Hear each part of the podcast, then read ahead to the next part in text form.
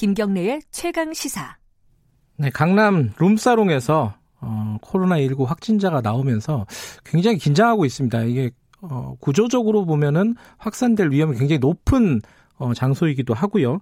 그리고 동선 파악이라든지 이런 부분들이 원활하지 않은 어, 부분도 있고요. 지금 서울시에서 유흥업소에 대해서 집합 금지 명령이라는 걸 내렸습니다. 이게 또 영업 정지랑은 좀 다른 개념이라고 하는데 어떤 대책을 갖고 있는지 오늘 박원순 시장 직접 좀 연결해 보겠습니다. 안녕하세요. 네, 안녕하세요. 반갑습니다. 네. 방역 때문에 정신이 없으시죠? 네, 뭐 열심히 해야죠. 잠은 좀 주무십니까? 네, 그럼요. 시민들의 음. 생명을 지키는 일이니까요. 네. 저희들이 최선을 다하고 있습니다.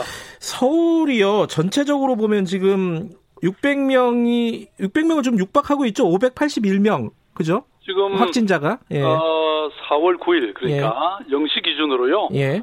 어, 총 592명이 됐고 아, 조금 늘었군요. 예. 네, 어제보다는 14명이 늘었습니다. 그 예. 중에서 해외 입국자가 10명, 또그 예. 사람들로부터 어, 감염된 사람이 2명. 그래서 네. 총 12명이 해외 입국자 관련입니다. 음흠. 그렇게 보면 이제 대부분 네. 어, 해외에서 입국한 분들의 감염이 지금 현재 어, 증가되고 있는 숫자의 대부분이다 이렇게 보시면 될 것 같습니다. 어, 서울이나 이제 경기도 같이 인구가 많은 지역에 좀 아직까지 안심할 단계가 아니다 추세로 보면은 어떻게 보세요, 어, 시장님께서는? 네, 지금 사실 뭐 이제 중국 같은 경우에도 네. 아, 또 싱가포르 같은 경우에도 일단 어, 그 잦아들다가도 네. 또 잠깐만 방심하면 다시 어, 증가하는 이런 사례도 있고 네. 어, 말씀하신 것처럼 어, 수도권은 그야말로 세계 가장 밀접 접촉이 어, 자주 이루어질 수 있는 네. 인구 밀도가 가장 높은 도시들이지 않습니까? 네. 그래서 뭐 한시도 지금 저희들은 안심할 수가 없는 상황이죠. 그 와중에 지금 두 가지 뇌관이 새로 뭐 터진 것까지는 아니고요. 어, 뭔가 좀 불안한 느낌이 있습니다. 하나가 유흥업소고 하나가 이제 학원입니다. 네네. 유흥업소부터 좀 여쭤볼게요. 지금 집합 금지 명령을 내리셨어요. 이게 정확하게 어떤 개념이에요? 이게 좀 헷갈려요. 강제적인 건지 법적인 구속력이 있는 건지 영업 정지랑은 뭐가 다른 건지? 어, 그럼요. 당연히 강제적인 규정입니다. 네. 아, 우리 감염병 예방법에 따르면 네. 어, 집합 금지 명령을 시도지사가 내릴 수 있고요. 네. 어, 이 집합, 집합 금지 명령이라는 것은 여러 사람의 집합을 금지한다는 뜻이기 때문에 네.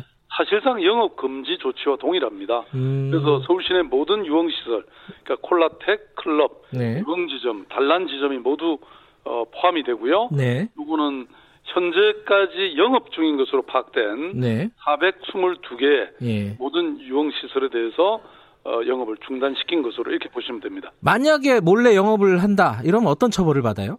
네, 그러면 예. 어, 역시 그 감염병 어, 예방법에 따르면 네. 어, 개인 그 업소에 대해서 업소의 대표자뿐만 아니고 네. 그 사업주 그다음에 그 시설 이용자 모두에게 음. 300만 원 이하 벌금을 부과할 수 있고요. 네. 만약에 또 이 시설 내에서 확진자가 발생할 경우에는 네. 어, 영업주와 시설 이용자에게도 치료비라든지 방역비에 대한 손해배상 청구도 음. 가능합니다. 손님도 벌금을 받을 수 있다 이런 말씀이시네요. 그렇습니다. 어허. 근데 이게 계속 그러면 단속을 하고 계신 거예요? 직접 가가지고 서울시 공무원들이? 그렇습니다. 서울시와 어. 자치구 공무원들이 예. 어, 이런 유흥시설 현장을 매일매일 점검 하고 예. 실제 영업 여부를 확인합니다. 특히 이제 이 유흥업소들이 보통 밤에 많이 이루어지기 그렇죠. 때문에 예. 매일 밤 11시부터 새벽 4시 사이에 현장을 불시 방문해서 영업 여부를 확인하고 있습니다. 어제부터 영업 어, 집합 금지 명령이 내려진 거잖아요. 그렇습니다. 어제 밤에는 뭐 단속을 하셨는데 적발된 곳이 있었나요? 뭐 대체로 영업을 하지 않고 있는 것으로 그래요. 음, 네. 다행이네요. 네네. 그런데 지금 일부 업소들은 좀 반발하고 있습니다. 왜냐하면 요번에 확진자가 나온 그 업소 같은 경우에는 좀 기업형이다 이렇게 알려져 있지 않습니까? 어, 되게 규모가 큰데 영세한 곳들도 많다. 이 손실 보전도 안 해주면서 이렇게 문 닫으라 그러면 어떡하냐. 이 부분은 어떻게 해결하실 생각이신가요? 뭐 당연히 그분들의 그 마음이라고 할까요? 네. 어, 심정은 충분히 이해가 가고 네. 어, 그 여러 가지 어려움에 처해 있는 게 사실이죠. 네. 아, 그래서 이제 어, 그런데 이제 문제는 정말 이 한 곳에 어, 이 감염이 네. 우리 사회 전체에 지금 감염 체계, 방역 체계를 무너뜨릴 수 있지 않습니까? 네. 지금은 비상한 시기고 예. 또 이게 이제 어, 정부가 사회적 거리두기 2주간에 네. 이 기간 내에 해당되는 거니까 그러니까 4월 19일까지 네. 한시적이라고 하는 것을 말씀드립니다. 음. 그러니까 우리가 뭐 이런 그 그야말로 전쟁과 다름없는 네. 이런 비상 시기에 네. 정말 뭐 이 남한의 문제가 아니고 네. 우리 이웃과 모든 공동체의 문제이기 때문에 네. 뭐 어, 그런 어려운 점은 있고 어, 그렇지만 우리가 함께 해야 되는 거 아니겠습니까? 그 이재명 도지사 같은 경우에는요. 어, 보상 문제가 좀 있기 때문에 지금 영업 금지를 하는 것은 어, 조금 유보적으로 얘기를 했어요. 물론 이제 그 시기가 다가오고 있다고는 했지만 보상 문제가 분명히 있다고 했는데 이 부분에 대해서 뭐 보상 문제를 조금 새롭게 생각하실 여지는 없는 건가요? 그런데 뭐 다른 모든 것에 앞서서 네. 저는 시민의 안전, 국민의 음. 어, 생명보다 중요한 것은 없다고 생각합니다. 네. 아 그리고 지금 이렇게 워낙 그 이 숫자가 많다 보니까 네.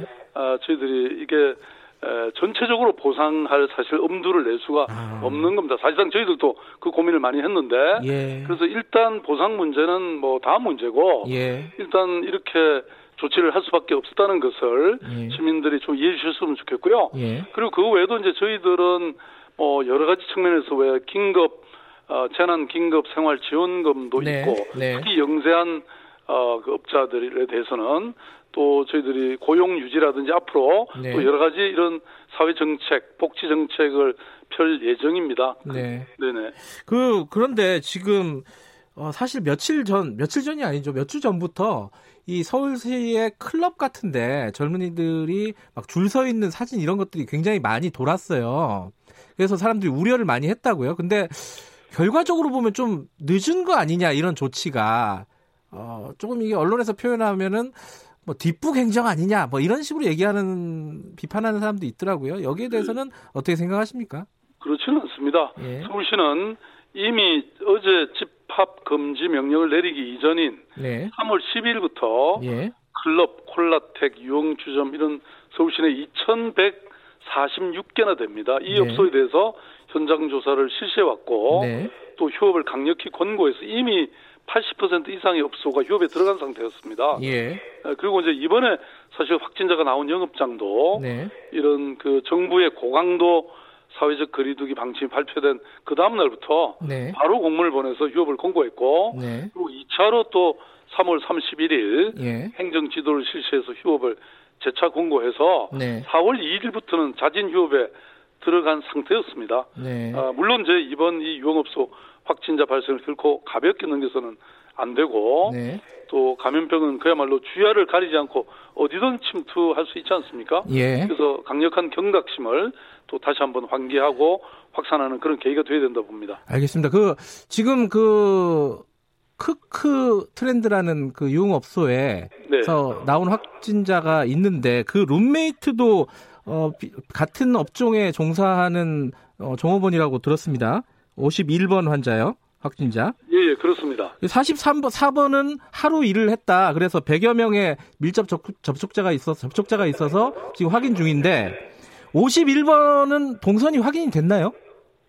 예, 지금 말씀드린 것처럼, 네. 말씀하신 것처럼, 일단 일본을 다녀온 연예인이 확진이 됐고요. 예. 그와 접촉한 그이 유흥업소의 여성 종업원이 감염이 됐고. 그 44번이고요. 예, 예. 그리고 그 여성 종업원의 룸메이트가 감염이 됐습니다. 그 51번이고요. 그러니까 예. 세 사람의 확진자가 나왔고요. 예. 나머지 저희들이 전체 어 117명이 네. 현재까지 그 확, 아, 저, 접촉한 것으로 저희들이 파악을 하고 있고 그 중에 75명을 이미 검사를 완료했는데 예. 모두 음성 판정을 받았습니다. 예, 다행인데요. 네. 근데 44번의 접촉자들이잖아요. 이 117명이라고 하는 것은. 예, 예, 예. 51번은 일을 했는지 증상이 있을 때 이분 이런 부분들이 굉장히 좀 걱정입니다. 어떻게 지금 파악하고 계세요? 아, 지금 그러니까 이제 어, 확, 이 역, 조사라는 게 네. 1차, 2차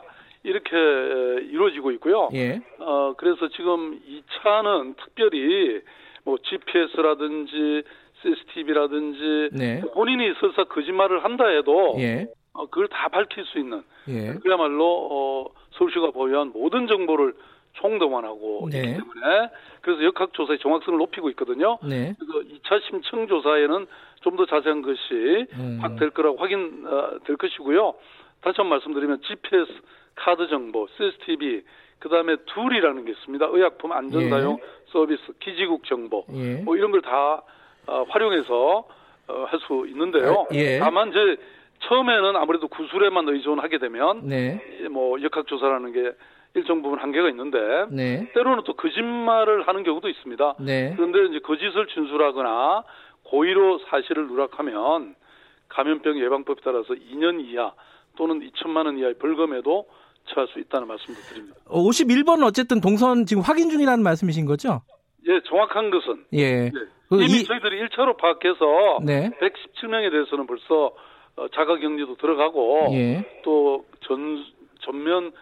검사도 해서 예. 어, 지금 아마 오늘 중으로 검사는 이미 그 사람들에서 끝날 겁니다. 예. 근데 지금까지 거의 절반인 70여 명에 대해서 검사를 했는데 모두 음성으로 나왔다 이런 말씀입니다. 알겠습니다. 학원도 좀 문제인데 노량진의 대형 공시학원 수험생이 확진 판결을 받았잖아요. 판정을 네네. 받았는데 이게 그럼 영업 중단이라든가 이런 유흥업소와 같은 그런 조치가 취해지는 건가요? 아니면 어떻게 되는 건가요? 앞으로 학원은? 네, 지금 맞습니다. 학원은 이렇게 정부의 필수 제한 업종은 아닙니다. 네. 아, 그렇지만 서울시는 밀접 접촉 대상에 포함시켜서 그동안 적극적으로 휴원을 권고해 왔습니다. 네. 그래서 총 어, 서울에만 2만 5,096개 학원이 있어요. 네. 그래서 운영 중단을 권고하는 이런 뭐 공문과 문자도 보냈고 또 무작위로 방문해서 예방 수칙을 준수하고 있는지 네. 현장 점검을 실시했습니다. 어 그래서 휴원율이 좀 높아졌는데 이제 최근 와서 네. 어 이 다시 문을 여는 경우가 생겨나고 있습니다. 네. 그래서 저희들이 이 부분에 대해서 굉장히 긴장하고 네. 시 교육청과 함께 현장 점검에 지금 나서고 있는 상황이다 이렇게 말씀드립니다. 그러면은 이제 이 영업 사실상의 영업 금지 조치, 뭐 집합 금지 명령 이런 거를 내릴 단계는 아니라고 보시는 건가요? 지금 일단 예방 수칙을 어, 음. 어, 저희들이 권고를 했고요. 예. 그리고 현장 점검도 하고 있고. 예. 그런데 만약에 이것을 준수하지 않거나 네. 그럴 경우에는 행정명령이나 고발 조치도 취할 수 있습니다. 음. 근데 제가 어제 기자회견에도 말씀드렸습니다마는 네. 사실 이게 이제 부모님들 입장에서는 지금 다급하지 않습니까? 성적도 올려야 되겠고 그렇죠. 네. 또 시험도 앞두고 있고 그러니까 그 마음은 충분히 이해가 가는데 이번 그 노량진 사례나 이런 것처럼 만약에 확진이 되거나 네. 또그 확진된 사람의 옆에 있, 있다면 그야말로 자가격리 14일 되고 네. 확진되면 뭐 그의 시험은 뭐 정말 못 보는 거죠. 네. 그래서 이게 어, 작게 보시지 말고 좀 네. 크게 보시면 좋겠다. 네, 이런 뭐 부모님들께 특별히 말씀을 드리고 싶습니다. 알겠습니다.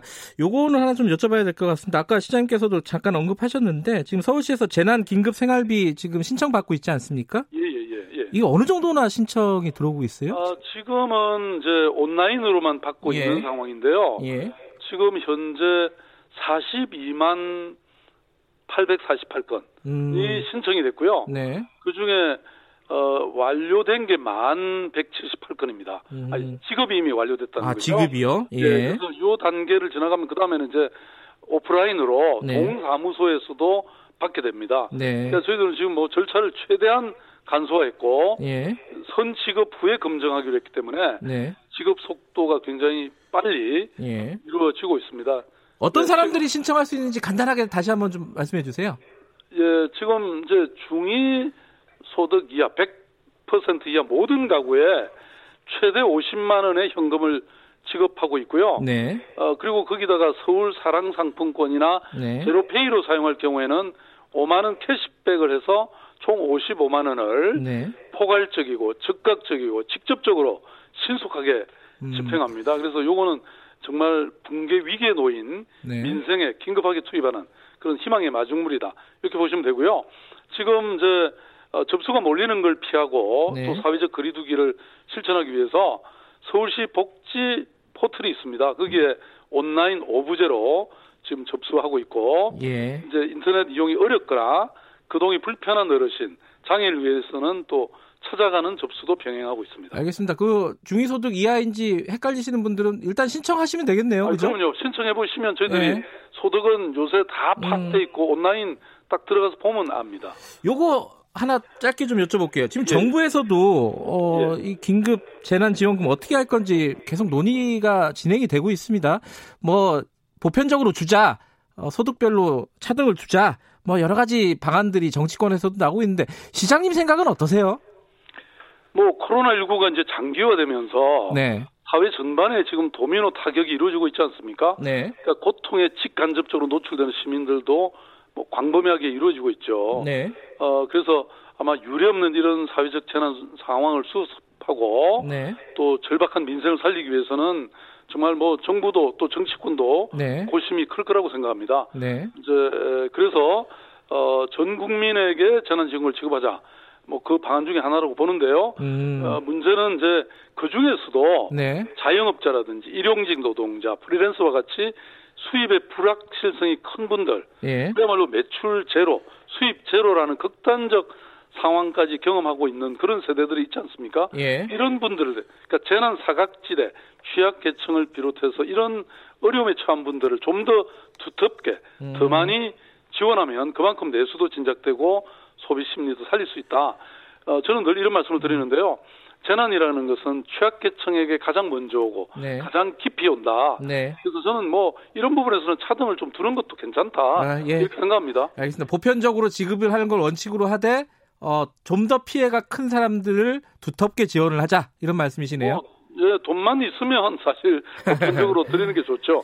근데 예산이 이제 한계가 있기 때문에 서울시로서는 예. 당시에 어, 그런 방법을 택했죠. 알겠습니다. 어, 앞으로도 한동안 계속 고생해 달라는 말씀 드릴 수밖에 없을 것 같습니다. 고맙습니다. 오늘 연결해 주셔서. 네, 감사합니다. 예, 박원순 서울시장이었습니다.